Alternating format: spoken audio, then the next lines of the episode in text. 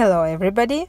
It's Russian with Sasha, and in this podcast, I want to show you that grammar, even Russian grammar, can be fun. By means of simple poems, dialogues, and texts, I'll try to explain to you the most difficult parts of Russian grammar and vocabulary. So, if you're interested, let's start. I know that one of the biggest problems that faces people who learn Russian is verbs of motion.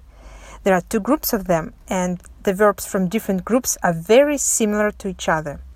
So, let's find out how to distinguish them, or some of them, from one another. The first group consists of verbs that we use when we mean a regular action or many times action, the action that happens regularly for many times. You can compare it with simple tenses in English, but remember it's not the same. I chose several Russian verbs for you here. Listen carefully and repeat after me. Ходить ездить, летать, плавать, бегать. Ходить is to walk, ездить to go, летать to fly, плавать to swim or to sail, бегать to run. The first person forms. Я хожу. Я езжу. Я летаю. Я плаваю. Я бегаю. And two sentences as examples. Listen. Он любит бегать в парке. He likes to run in a park. Он любит бегать в парке. Бегать. That means he runs regularly. And another example. Listen.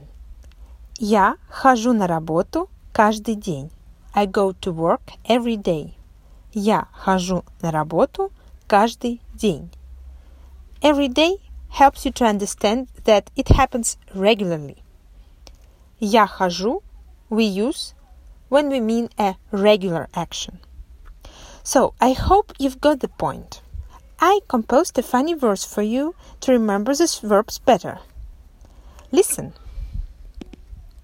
Надо ездить отдыхать, плавать в море и летать, на Карибы, на Багамы, бегать там вдоль океана, в рестораны там ходить. Вот как надо жизнь прожить. And one more time. Надо ездить отдыхать, плавать в море и летать, на Карибы, на Багамы, бегать там вдоль океана, в рестораны там ходить. Вот как надо жизнь прожить. The link to the poem you can find in the description below. So, let's move to the second group of verbs. The verbs from the second group we use when we mean a one time action or the action that happens now or at a particular moment in the past, in the present, or in the future. So you can compare it to continuous forms in English. But remember, it's not the same. Listen to the verbs and repeat after me. Идти. Ехать. Лететь. Плыть. Бежать. The translation is the same. Идти. To walk. Ехать. To go. Лететь. To fly плыть to swim or to sail, бежать to run. And the first person forms. Я иду. Я еду. Я лечу. Я плыву. Я бегу. And some examples. Listen. Я иду домой. I'm going home. Я иду домой. Иду here means that I'm going home now, at this very moment. Another example. Listen. Он должен лететь в Италию. He has to go to Italy by plane. Он должен лететь в Италию.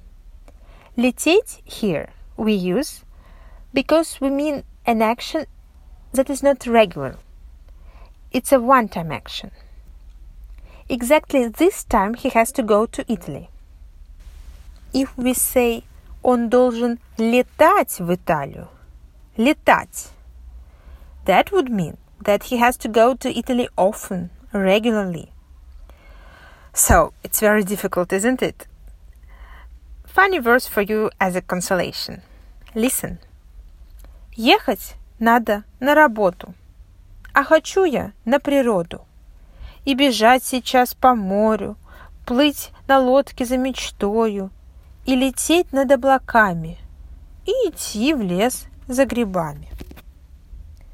One more time. Ехать надо на работу, а хочу я на природу. И бежать сейчас по морю, плыть на лодке за мечтою, и лететь над облаками, и идти в лес за грибами. The links to the poems you can find in the description below. Translate them and learn them by heart if you want. That's all for today.